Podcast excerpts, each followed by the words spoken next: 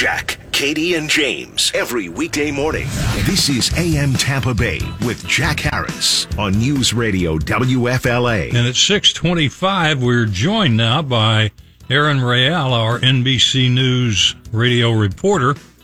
And uh, Erin, we've been talking a lot here this morning about how we're recovering here from Hurricane Ian. And of course, one of the problems is this is turning into a place where scammers are taking advantage now.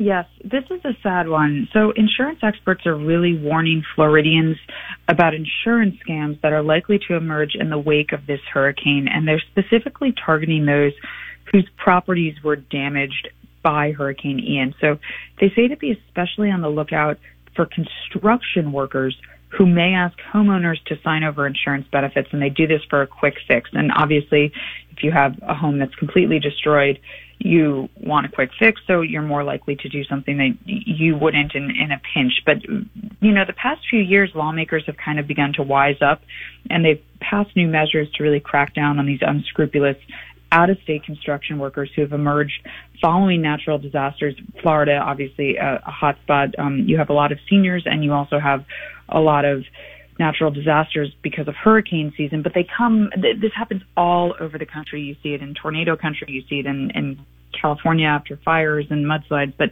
long story short, here are some of the common scams. There's only two of them that are really common. And, and just so you know, real quickly, when construction firms, they basically persuade homeowners to assign sign assignment of benefits. That's a parlance in insurance speak. Sign assignment of benefits, and they do this in exchange for immediate repairs. And that has allowed those firms to basically obtain the claim funds from the insurer, which may be way above the actual cost of the work. So that's one to be on the lookout for.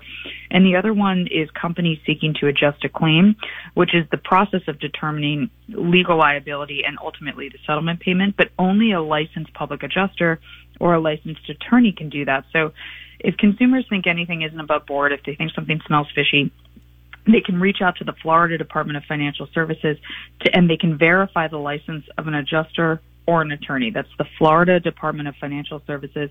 And seniors especially need to be careful with these scams. These are not good people. They target seniors and they target seniors in need. So, so be on the lookout if you're out there.